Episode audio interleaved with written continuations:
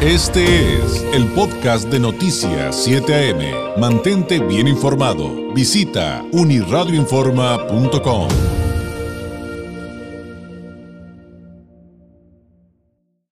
de la controversia por los nuevos libros de texto gratuitos para educación básica en nuestro país, eh, pues hay quienes nos han dicho y tendrían toda la razón, hay que ver la fotografía eh, completa y el Instituto Mexicano para la Competitividad, IMCO, ya lo hizo, hay un reporte que, que publicó eh, recientemente en relación al nuevo plan de estudios de la SEP y los riesgos que pudieran representar eh, algunos de los puntos que ahí se plantean. Para platicar de este tema, le agradezco mucho que nos vuelva a tomar la llamada Marta Castro. Ella es investigadora del IMCO, es parte del equipo de Sociedad Incluyente y colabora principalmente en temas de educación. Previo al IMCO trabajó en el Instituto Nacional de Transparencia, Acceso a la Información y Protección de Datos Personales con temas de gobierno y transparencia proactiva. estudió eh, Ciencias Políticas en el Instituto Tecnológico Autónomo de México, ITAM. Marta, muy buenos días. Hola, muy buenos días, David. Gracias por la presentación. ¿Cuáles son los principales puntos que plantean respecto a los riesgos del nuevo plan de estudios de nuestro país? Que eh, tengo entendido, y nada más para acotarlo, para arrancar, Marta, si nos, lo, si nos apoyas con eso, es referente a educación básica, eh, eh, aunque finalmente eso está ligado a los, al resto de los niveles educativos. Pues justo ese es uno de los grandes temas. Em, el, el programa del que tanto se habla y al cual corresponden los libros, de texto gratuitos es el programa de educación básica.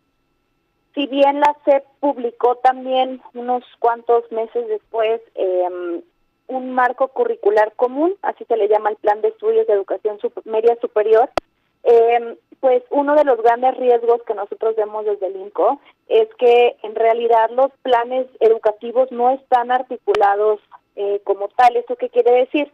Que el perfil de egreso que se busca entre los estudiantes eh, que salen de, la secundaria, pues no necesariamente va a coincidir con el perfil que buscan eh, los bachilleratos para que ingresen los estudiantes que van a empezar a estudiar el siguiente nivel educativo. Y ese pues es uno de los principales riesgos que nosotros vemos porque pues de por sí el bachillerato es uno de los niveles en los que más talentos se pierden entre los jóvenes deciden dejar la escuela para empezar un trabajo eh, y ahora sin esta falta de con esta falta de articulación pues va a ser aún más complicado dar el salto a, este nuevo a este nuevo nivel educativo no Claro, y, yéndonos a las bases del estudio que presentan en el IMCO, eh, pues eh, hay varios temas de preocupación y que van, tengo entendido, Marta, desde las bases. Sí, así es a veces, bueno, veo que el, que el rumbo que está tomando la discusión pública va más con, si los libros tienen errores y no, que por supuesto que es gravísimo, pero creo que así como están hechos los libros, que es algo muy eh, visible, que podemos ver las faltas de ortografía, los errores, eh, así igual está hecho el plan de estudios, que es digamos, el trasfondo que va a nutrir no solo los libros de texto, sino todo el contexto educativo del próximo ciclo escolar. Eh, nosotros desde el Instituto Mexicano para la Competitividad, el gran tema que nos llama la atención y que nos preocupa es que el nuevo plan de estudios eh, señala que la educación no debe ser un o no debe estar enfocada a que los estudiantes desarrollen habilidades y que generen capital humano, porque considera que es más importante que los estudiantes sean felices y que sean buenos ciudadanos como si estas dos cosas estuvieran peleadas, ¿no? Em, nosotros creemos que la educación es un pilar fundamental para lograr la movilidad social. Muchas personas que estudian la escuela, el nivel educativo que estudian, pues lo hacen con la aspiración de encontrar mejores oportunidades de trabajo en el futuro, ¿no? Al menos eso es para la gran mayoría de los mexicanos. Entonces no podemos desarticular eh, la conexión que hay entre la formación de talento en la educación y las habilidades que se requieren en el mercado laboral. Sin embargo, pues este plan promueve específicamente eso, ¿no? Que no, que no haya ninguna relación eh, entre lo que se, lo que deben aprender para pues, para ser unos eh, trabajadores funcionales y lo que se enseñe en, en las aulas. Ese es el gran, el gran foco rojo que nosotros vemos en el nuevo plan de estudios. Y, que bueno, el sentido común me dice que deberían de estar ligados, o sea, que no son, no son excluyentes estas dos áreas, pero que definitivamente en un programa de estudios competitivo donde buscamos generar talento y competitividad, pues no se puede separar eh, del resto de, todo esto que nos estás explicando, ¿no, Marta? O sea, si lo estoy entendiendo bien, eh, se puede integrar, pero no, no debería de separarse. Hay muchas habilidades que están, eh, sobre todo después de la pandemia, están siendo cada vez más importantes para eh, los empleadores.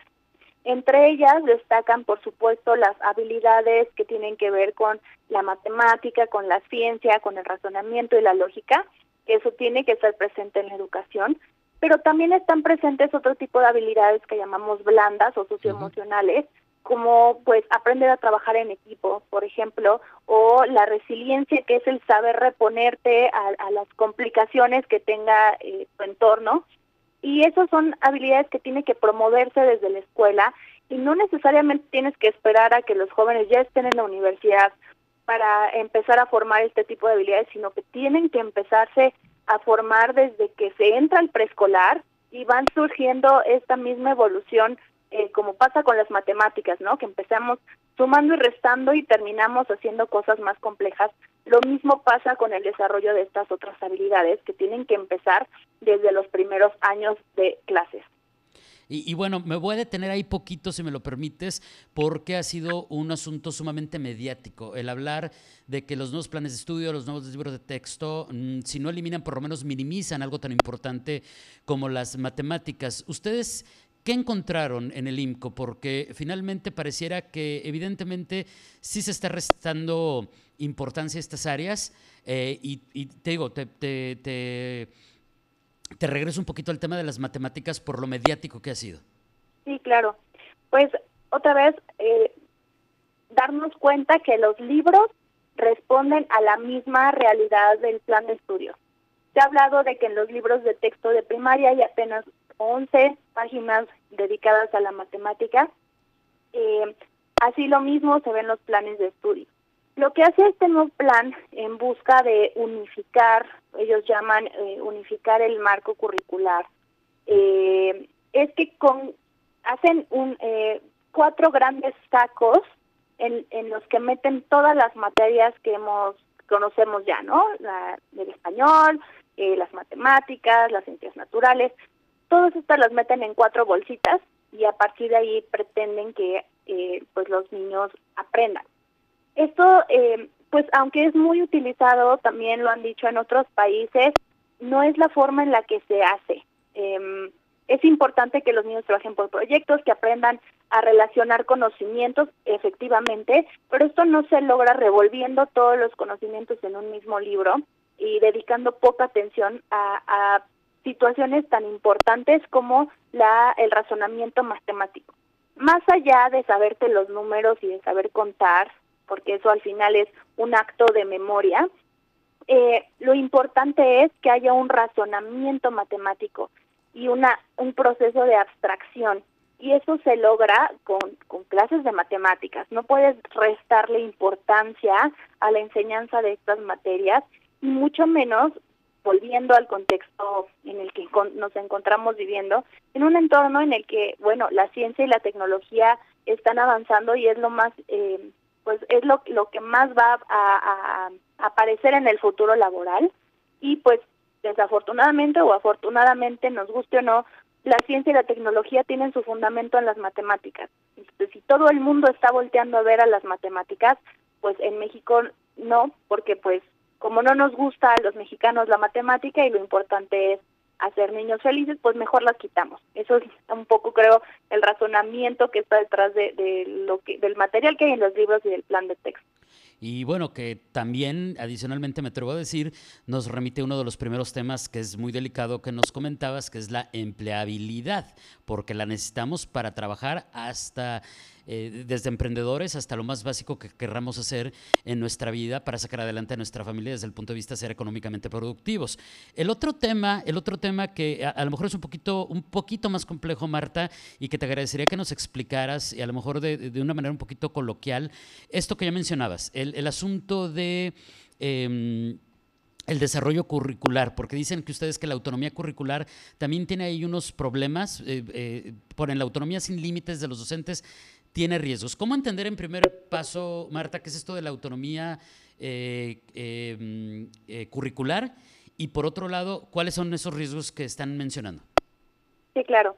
Desde el plan de estudios anterior, el que, está, empezó a aplicar en el ciclo escolar 2018-2019, Mm, ya existía este concepto de autonomía curricular.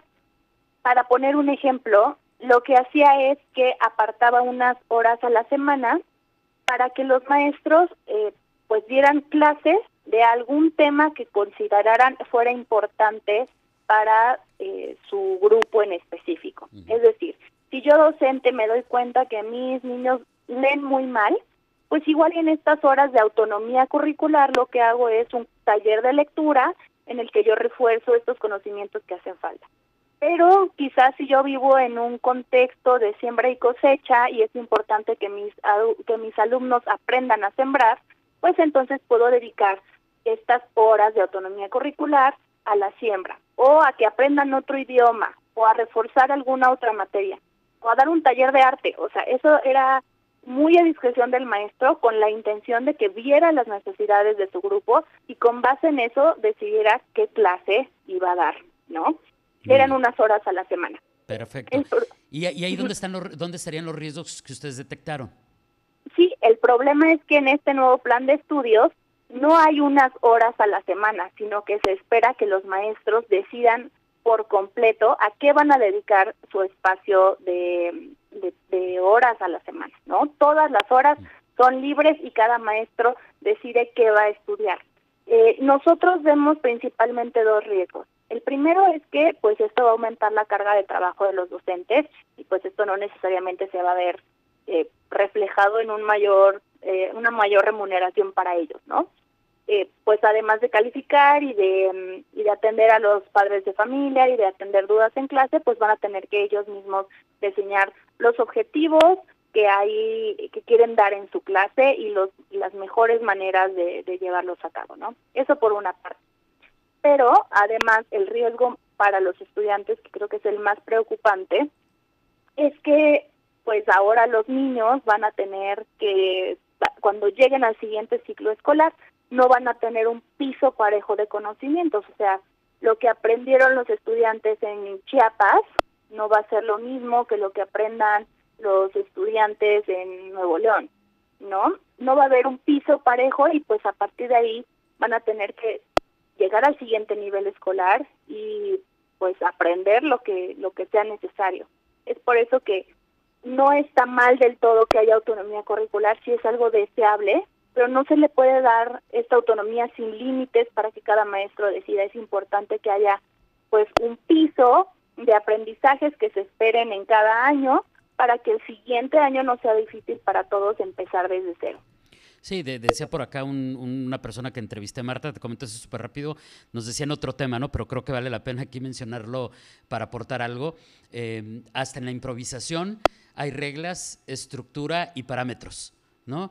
Eh, no, y, no es necesario inventar el hilo negro. Pero bueno, eh, Marta, se nos acaba el tiempo. ¿Con qué podemos cerrar? A manera de conclusión, ¿cuál es el mensaje con el que nos debemos quedar, eh, nos debemos quedar en este momento ante las circunstancias que estamos viviendo y esto que nos estás comentando?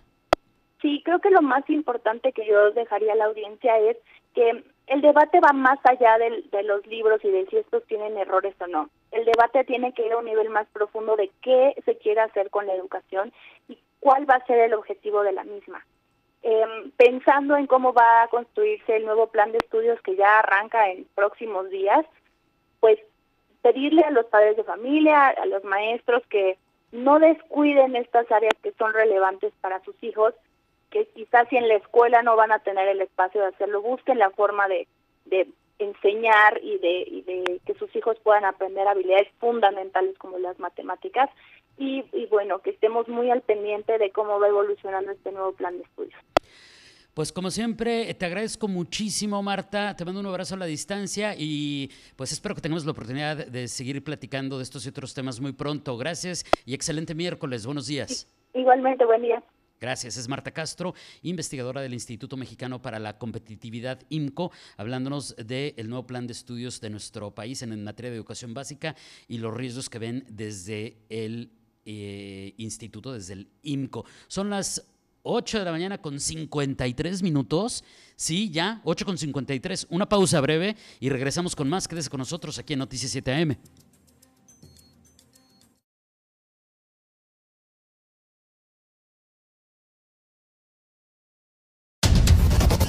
Este fue el podcast de Noticias 7am. Mantente bien informado. Visita unirradioinforma.com.